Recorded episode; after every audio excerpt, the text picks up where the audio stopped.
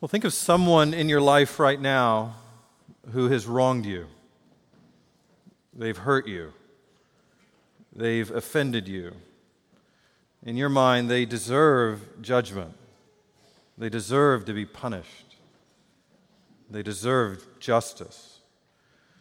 Or think of somebody in your life right now who's just weak, who's frail, who's demanding of your time and energy. They inconvenience you.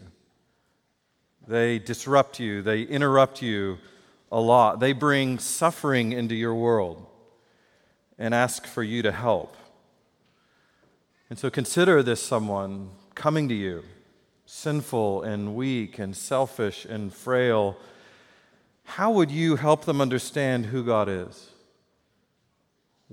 How would you help them know the God of Scripture? Which leads to even another question that when you think of the God of the Bible, when you think of the God who created the world, when you think of the God of the Christian faith, who do you see? Who do you hear? What do you believe he is like? How would you describe him? I think our answers to these questions shape every day of our lives. I think they shape the way we think, they shape the way we feel, they shape the way we live, they shape the way we relate to others. And right from early in the creation, after the creation of the world in Genesis 3, Satan is going to tempt Adam and Eve by questioning the very goodness of God, the very truthfulness of God's word. That's what he's going to go after. And as we learned this past summer through the Exodus narrative, the people of Israel, after God redeemed them from Egypt, were constantly questioning the goodness of God, constantly questioning his care for them, his love for them. And that affected the way they lived. That led to there at the mountain when God was on the mountain and Moses there for weeks and weeks that they even questioned Does God care about us? Is even here? Let's, let's make a, a calf of gold and give us gods that we can see. And then in Exodus 33, right after that awful event of the golden calf, Moses is going to go back up the mountain to meet with the Lord, to plead with him not to abandon his people, but to remain with them, to journey with them into the promised land. And the Lord is going to kindly hear that request and say, I will go with you. I will be with you. Which then prompts Moses to pray in chapter 33, verse 18 Please show me your glory.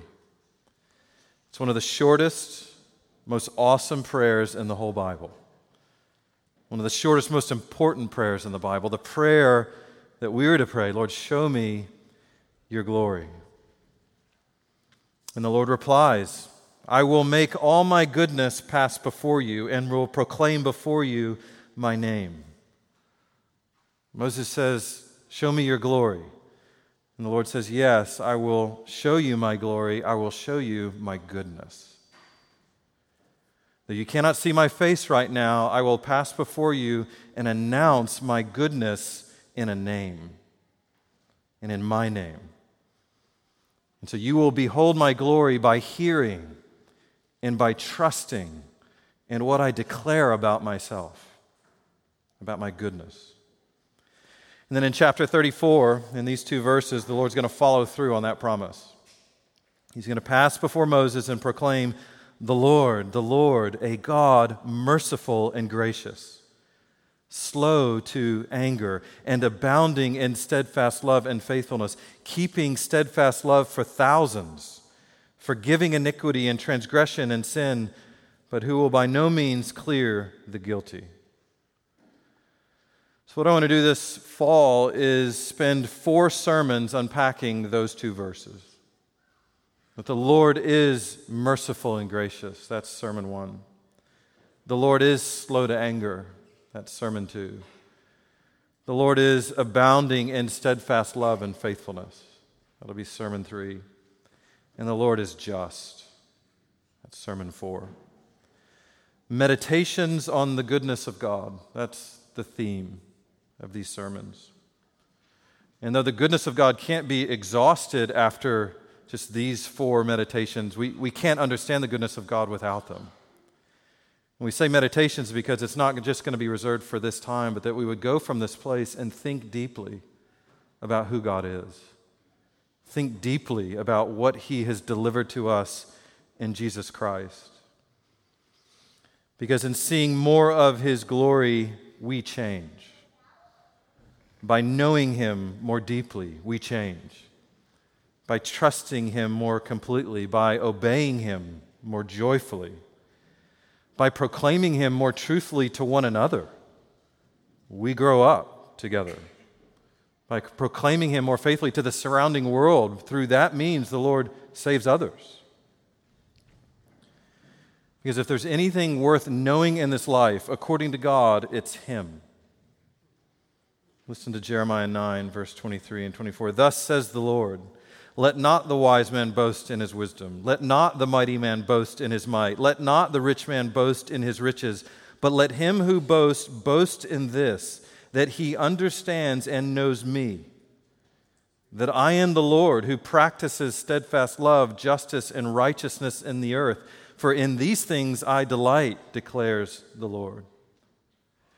I mean, think of a minute. How much time do we spend pursuing knowing God compared to riches?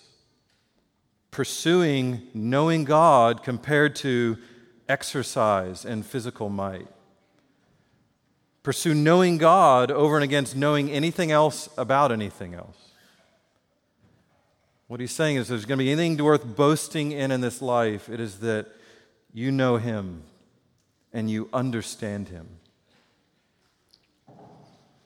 And we receive that from the Word of God.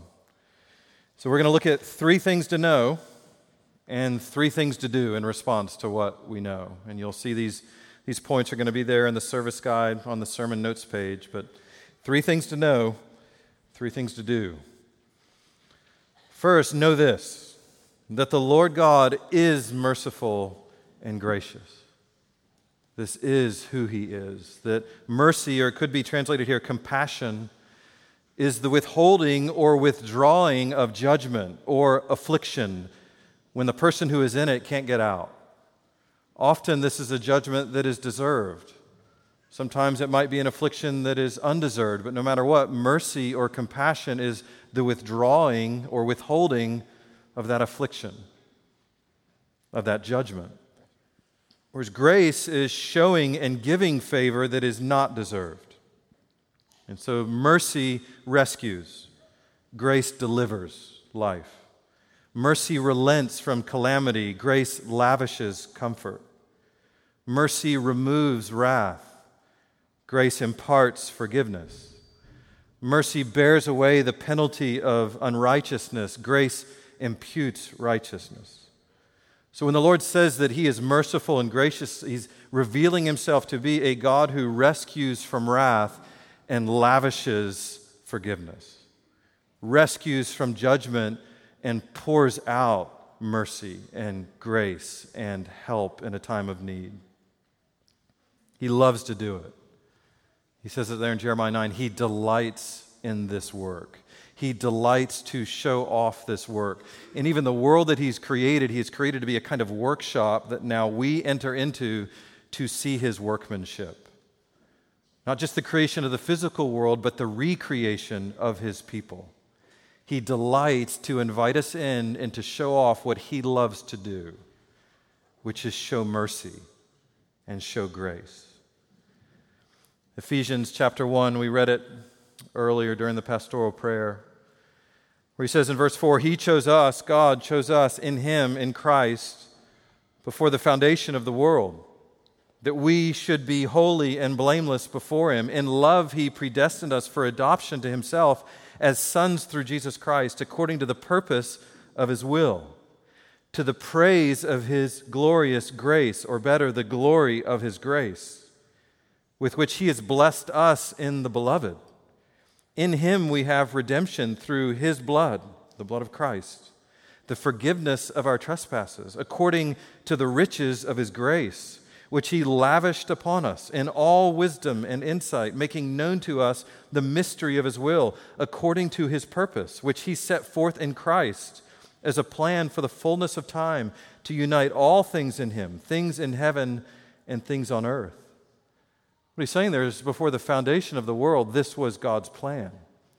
Before the foundation of the world, He wanted to create a world in which there would be people that He would redeem out of the sin of the world to show just how gracious He is. And so, if you're here and you're in Christ, then you have received mercy and grace from the Lord. It's the only reason you're here, the only reason you're in Christ, the only reason you're forgiven is that God the Father chose you before the foundation of the world. That God the Father chose to apply the perfect work of His Son to you, to bear away your, son, your sin by His Son's blood. You didn't earn it, so you can't lose it. You, didn't, you don't pay it off, so you can't forfeit it. If anybody ever asks, okay, why are you a Christian? You can just say, because God is merciful and gracious. Why are you forgiven? Well, because God is forgiving. I think it can be really hard to believe this truth about God. To believe that this is the way He is, this is what He's like. I think all kinds of things get in the way. And there's five I want to mention now. Five things that get in the way for actually believing this is who God is. One is just the belief that we understand God through the actions of other people. Whether it's your father, your mother, other Christians, the church, whatever it may be, that there's even this idea that suggests that even among Christians today that our view of God is controlled by our earthly fathers and mothers. That if your earthly father is abusive or distant or judgmental or unreliable, then you will see God in those ways. If your earthly father is loving and present and patient and generous, then you will see God accordingly. So, though people and parents and Christians and church influence our view of God, to suggest that they determine or control our understanding of God is nothing less than idolatry. Listen to God in Isaiah 46 To whom will you liken me and make me equal and compare me that we may be alike. He says, Show me anybody in all the world who's like me, to whom you can compare me, to whom you can look to and use as the model for what I am or what I'm like. So, though people around us can help us and influence our view, they don't control it, they don't determine it. Others can represent God to us, as we do even to our children, but we must never cast God in their image. He's infinitely better. But then, secondly, daily circumstances. Maybe we're tempted to judge the mercifulness and graciousness of God through the pleasantness of our daily circumstances, to where if we're healthy, if we're well employed, if we've got money in the savings account, if we're treated well by other people, then the Lord is good. But if you get sick, if loved ones die, if you lose a job, if you don't have money in the bank account, if relationships are hard, if circumstances are troubling, well, then the Lord must not be merciful or gracious, which again is closer to idolatry than biblical faith.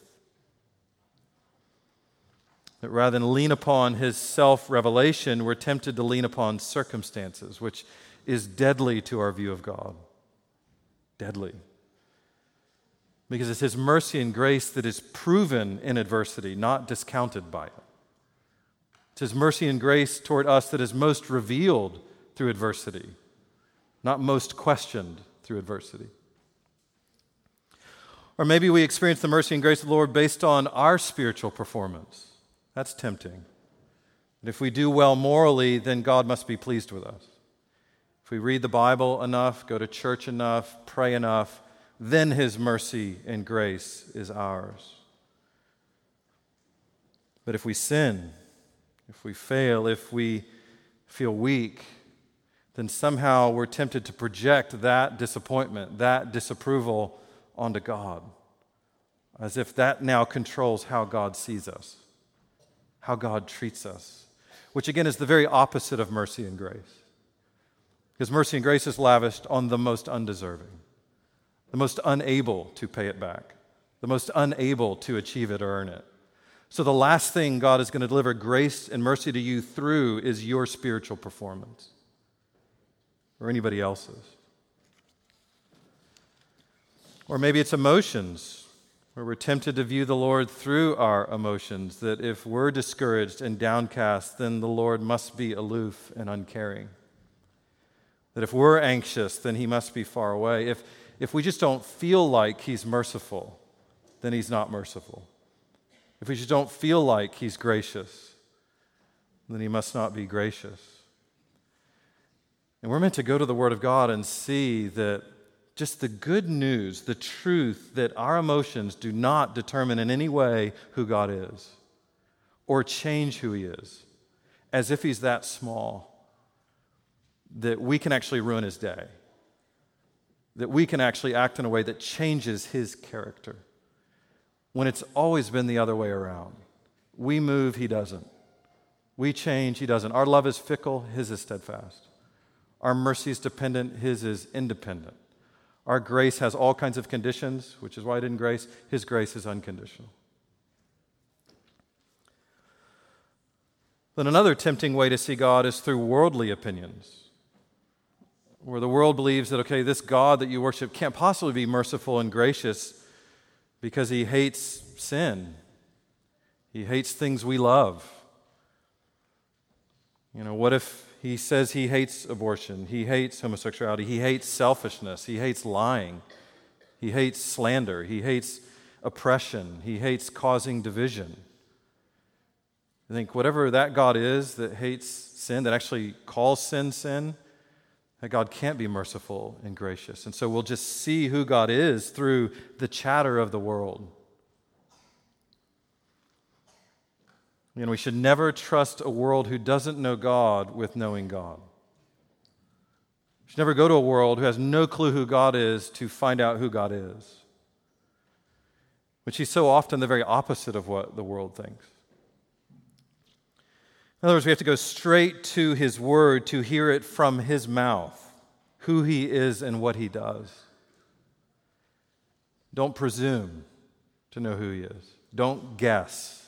He doesn't leave us to guess. Don't construct a picture of him from your circumstances, from how other people have treated you, from your emotions, from the various things the world is saying about him, or even based on your own personal spiritual performance. Go straight to him.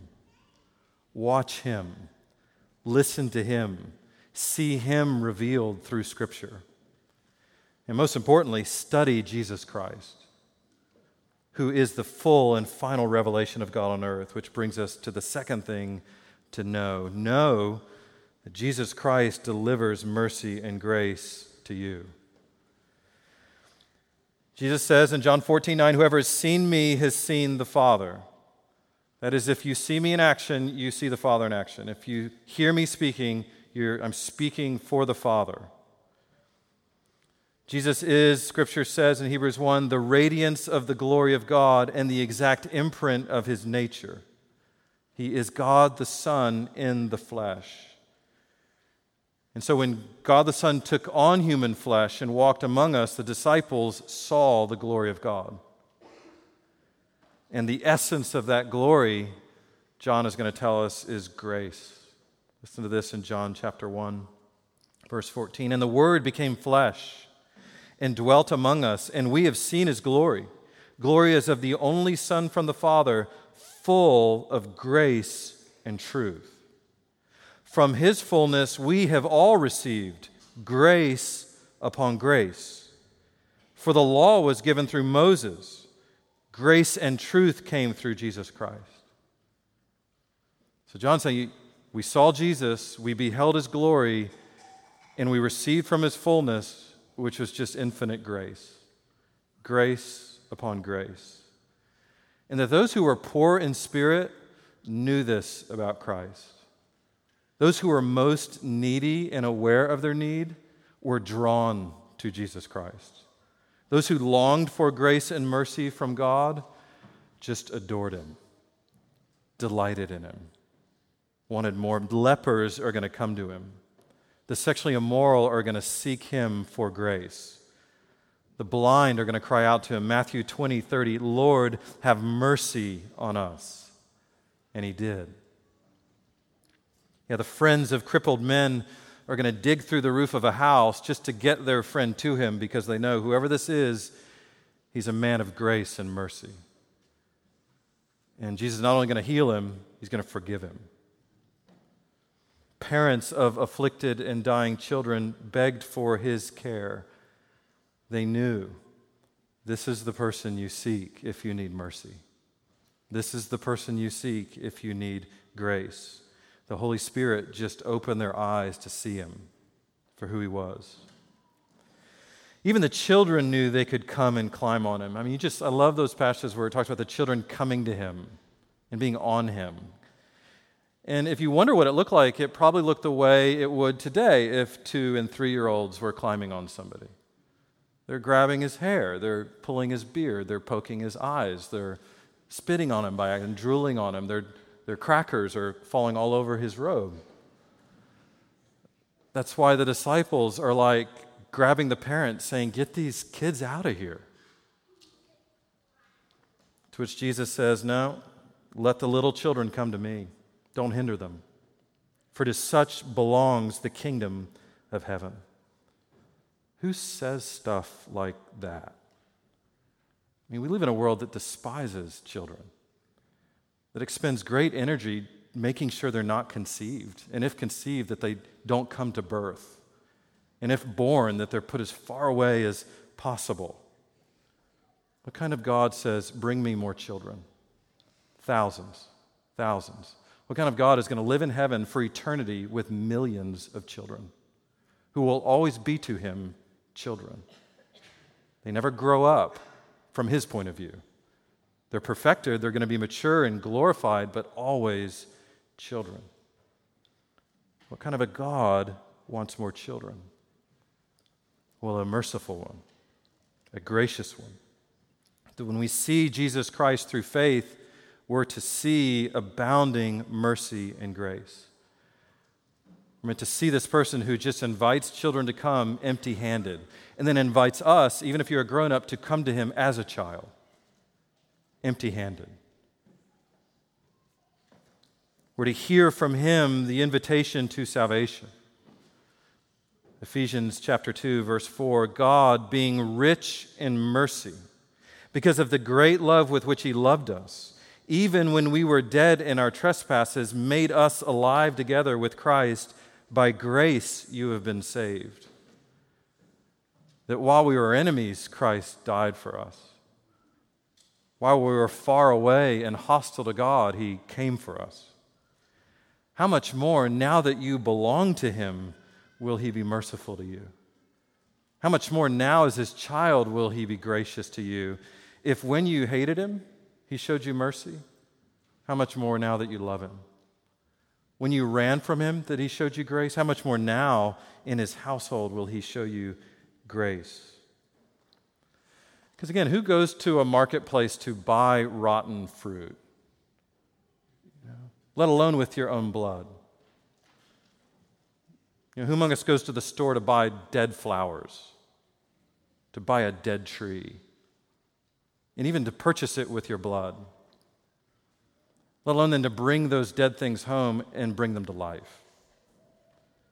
Well, Jesus does because he's merciful, he's gracious, he delights in that work. God, being rich in mercy, caused you to be brought to life and forgiven through the blood of his Son. And there's really nothing more you need in all the world than this. Nothing more you need. I mean, there's lots of stuff that are nice. It's nice to have health, it's nice to have relationships that go the way we want.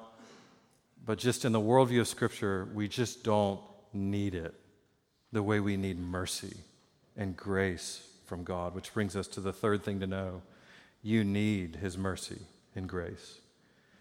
We could even say it's the only thing you truly need. We don't need a healthy body. We don't necessarily need a better spouse, better children, better job, better parents, better retirement plan, better government. We're all going to suffer and die anyway. Right? What we need is mercy from God. What we need is grace from Jesus Christ. And I think we, don't, we often don't appreciate what a gift it is because we have wrongly identified what we actually need. Because, first of all, you are weak. The Lord does not see us and relate to us as strong, self sufficient creatures. Listen to this Psalm 103, verse 13. As a father shows compassion to his children, so the Lord shows compassion to those who fear him. For he knows our frame, he remembers that we are dust. He knows that about you. Do you know that about you? Do you know that you are weak? Do you accept that? That you're not mighty, you're not great, you're not amazing, you're not strong. I mean, who in this room never sleeps, never eats, never gets sick, never uses the restroom, never gets sunburned, never gets dehydrated? Yeah, several weeks back, I was in the backyard and saw a number of these little flowers that looked really nice, and I picked one of them and decided to smell it, and immediately started sneezing, and didn't stop sneezing for three days.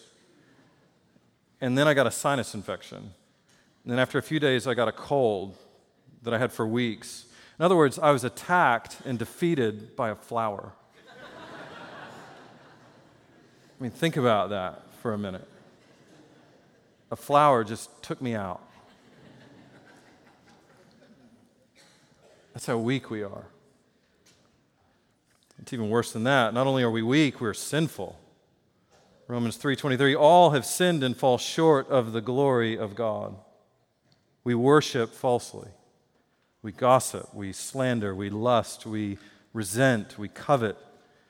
We fail to love God as we ought. We fail to love others as we ought. We don't trust him as we should. We don't obey him as we should. So, scripture even says that the Lord looks down from heaven to see if anyone, apart from his grace, really fears him, really loves him, really obeys him. Psalm 14, 2 and 3 says, He finds no one, not one. Even yeah, earlier this week, I was late for a meeting and driving out on one of the interstates and was in the fast lane trying to go to get on time. And here's just this car cruising along, going the speed limit. And don't the, how selfish of them, right? And I just, I'm so angry, frustrated, start judging, look down, license plate, of course, Maryland. I mean, there it is. just start, I mean, I'm just judging a whole state at this point. That's all it took, just for all this sin to come out, selfishness to come out, to it's even worse than that. Not only are we weak and sinful, we're trapped. We can't climb our way out of our sinful condition. Jeremiah 13, 23. Can the Ethiopian change his skin or the leopard his spots? Then also you can do good who are accustomed to do evil. That's how much power we have to change. That apart from Christ, we are, Romans 6:20, slaves of sin. We are, Ephesians 2 1, dead in our trespasses and sins. We are dead slaves. That's the definition of being trapped, being incapable of improving our condition, of reconciling ourselves to God. It gets even worse than that, though. Not only are we weak and sinful and trapped, but we're doomed in it apart from Christ.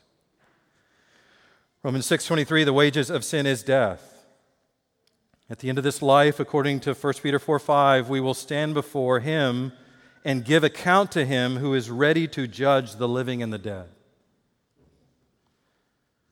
That Jesus Christ, in the moment we all die, will stand before him and he is ready to judge the living and the dead. But not by our standards, by the Father's perfect, holy standards that we will all face the one that is so holy that all heaven and earth flee away from him. That his enemies on that day will cry out to the mountains, Fall on us. Hide from us the face of him who is seated on the throne and from the wrath of the Lamb.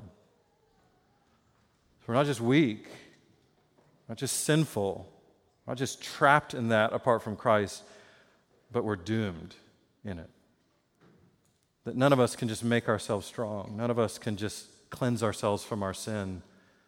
None of us can climb out of that estate. None of us can show up on that day and have enough to offer God to be spared.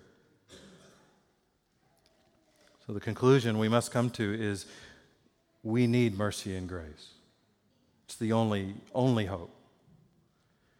You need to see that your only hope is someone dying in your place, someone bearing God's wrath away from you and for you, someone who can actually give you righteousness, give you strength, give you freedom, give you justification before God, give you a, a not guilty verdict, provide for you a way to be saved. And that's exactly what the gospel announces to us that the Lord is merciful and gracious. The Lord has provided a way of salvation through his Son.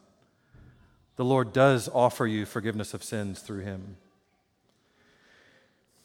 And it's just not easy to see. In fact, we even sang about it in Amazing Grace this morning that it's, it's grace that even shows us our need for grace. It's grace that taught your hearts to fear, and grace your fears relieved. It takes mercy from the Lord to help us realize that we need mercy. That's why Jesus is just running up against the Pharisees all the time because they just don't think they need mercy or grace. And not only do they feel self justified, they're condemning everybody else.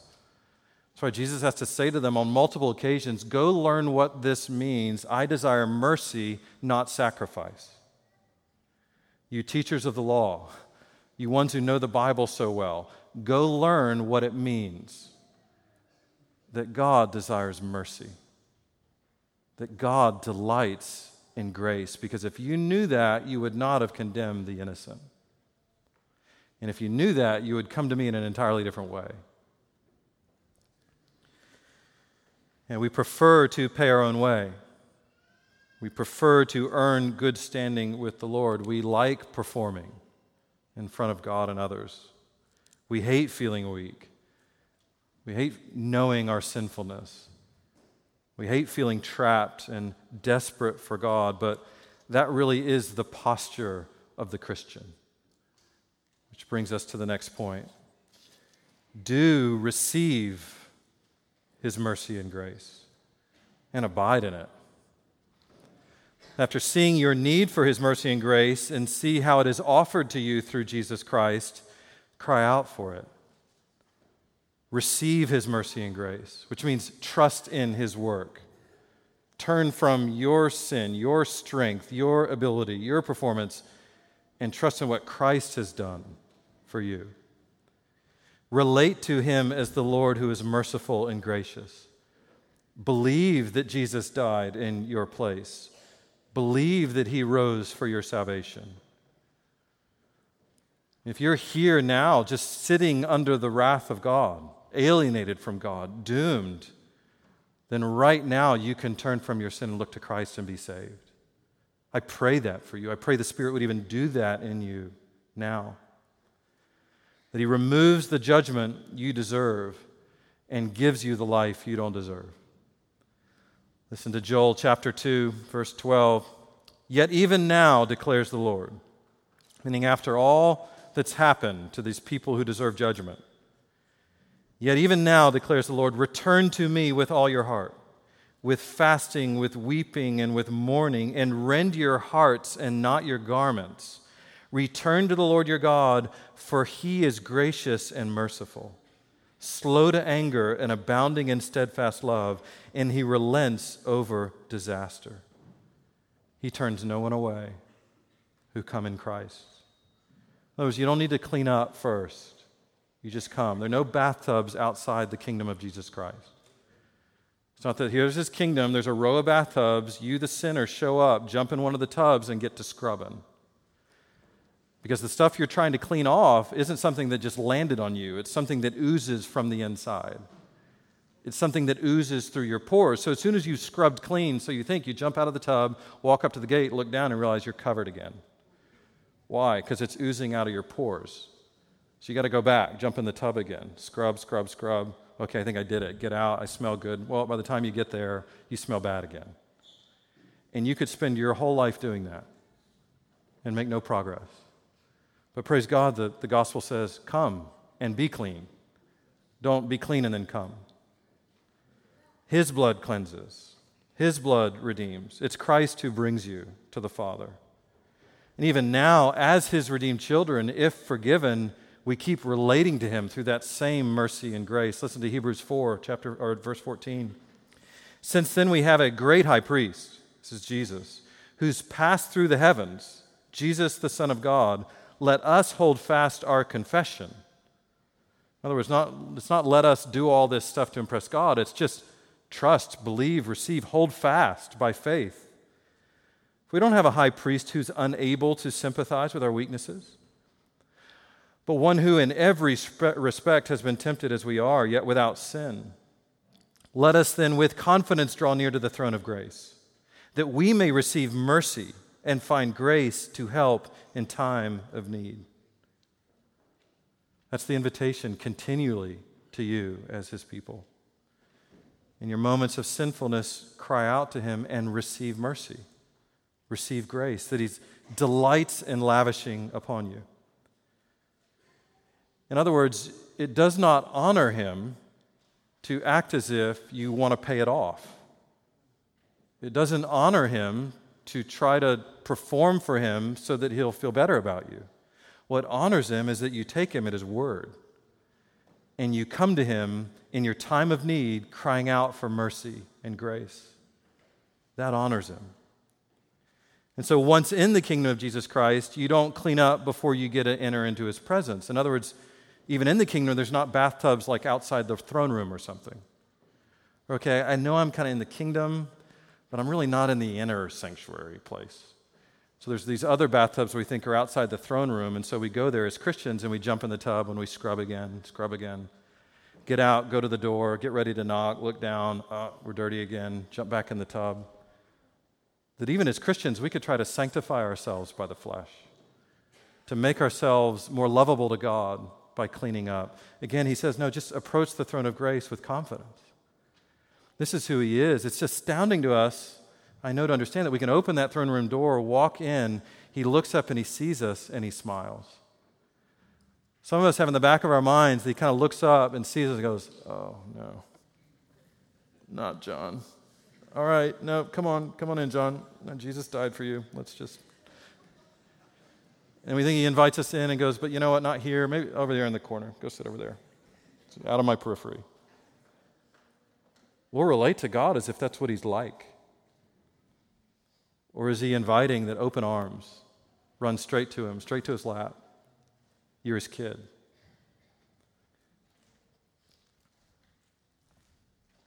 He is so merciful, so gracious that he knows every single sin you've ever thought, ever felt, ever done, and He still calls you, still draws you, still wants you near, still forgives you, still washes you, holds you, wants to be with you.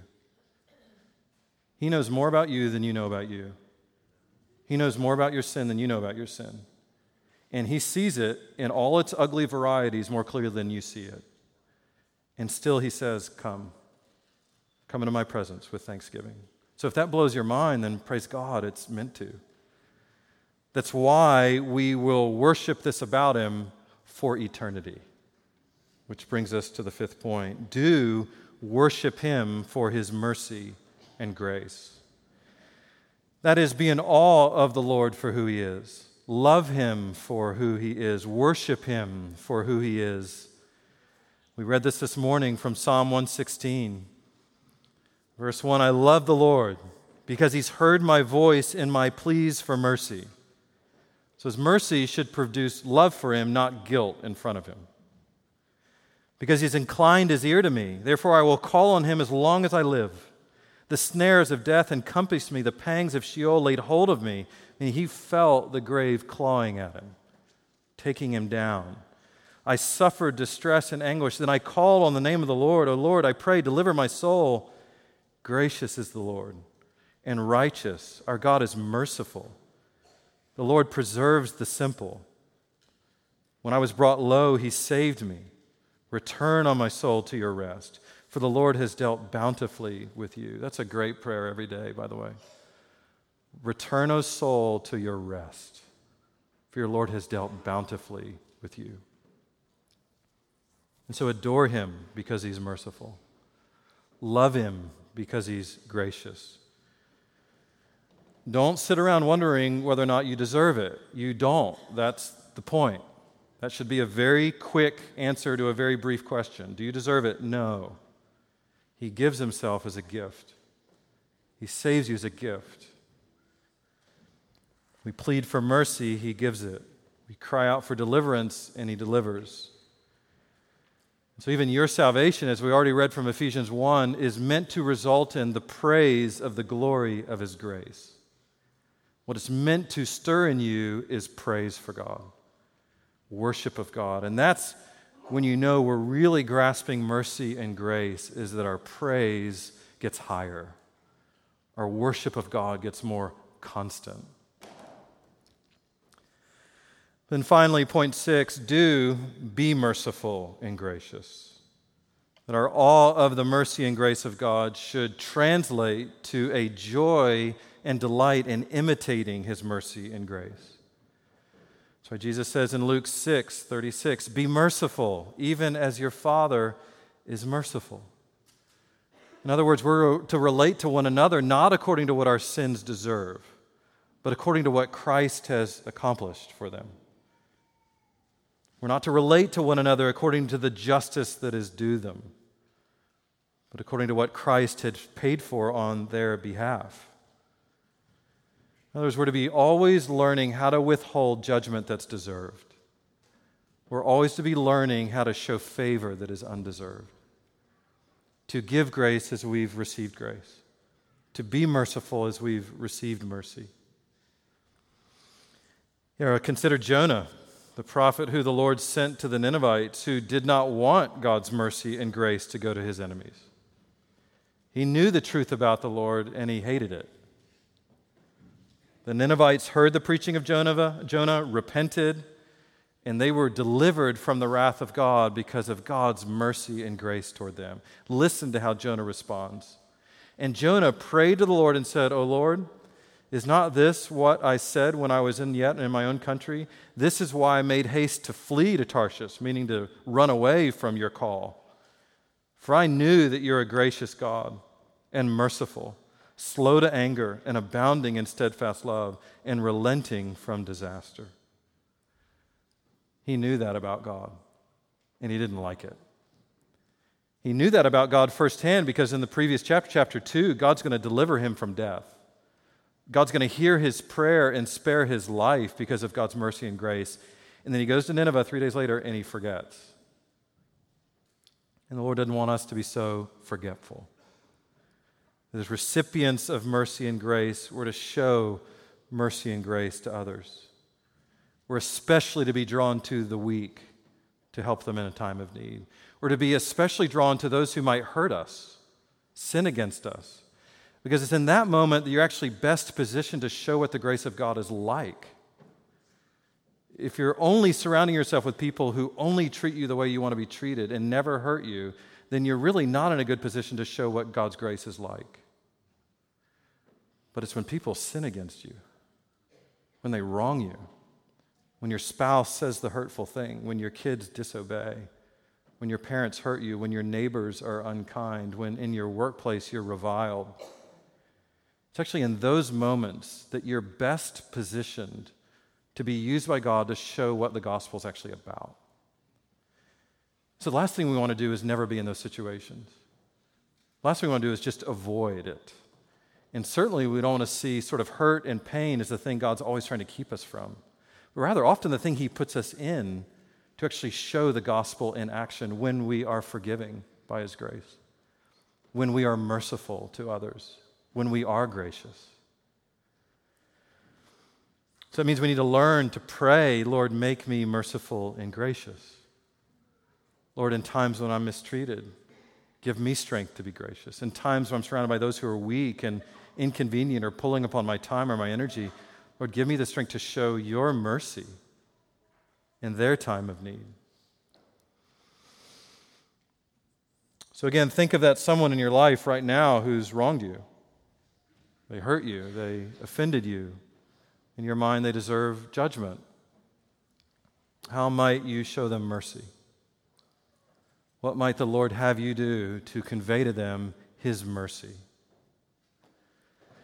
Think of someone in your life that's weak, that's frail, that's, again, demanding of your time and energy.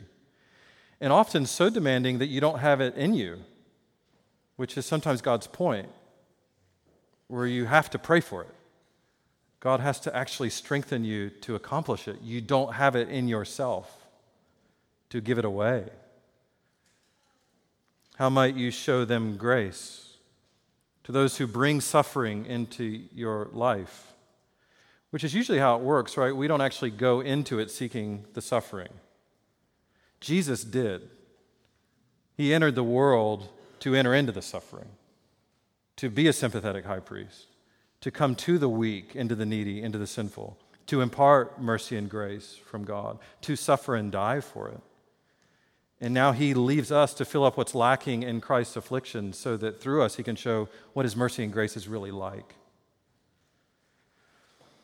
So know that the Lord is merciful and gracious. That's the first thing we have to know. Know that Jesus Christ delivers mercy and grace to you. Know that you need it. You need that mercy and grace. Do receive that mercy and grace. Whether here as a non Christian, receive it or as a follower of Jesus every day, keep receiving it, feeding on it. Do worship Him because of His mercy and grace. Praise the glory of His grace.